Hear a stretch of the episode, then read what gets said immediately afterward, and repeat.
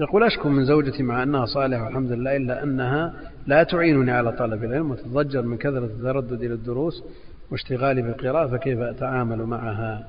وكيف أقنعها بأهمية ما أنا فيه؟ على كل حال زوجتك لها حقها لها وقتها ولها قسمها ولها عليك من الحق.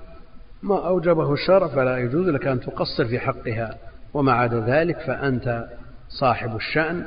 عليك أن تصرف بقية الوقت فيما ينفعك وإذا حاولت وجاهدت أن تكون عونا لك على طلب العلم بأن تدعوها إلى طلب العلم ببيان فضل العلم ومنازل العلماء يمكن أن تكون خير عون لك.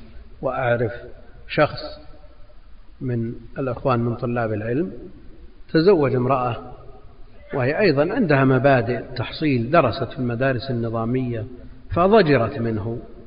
وأخذت تكرر عليه. يعني علم علم كل الوقت. ثم يقول مع الوقت أدعوها وأترفق بها إلى أن ضجرت منها.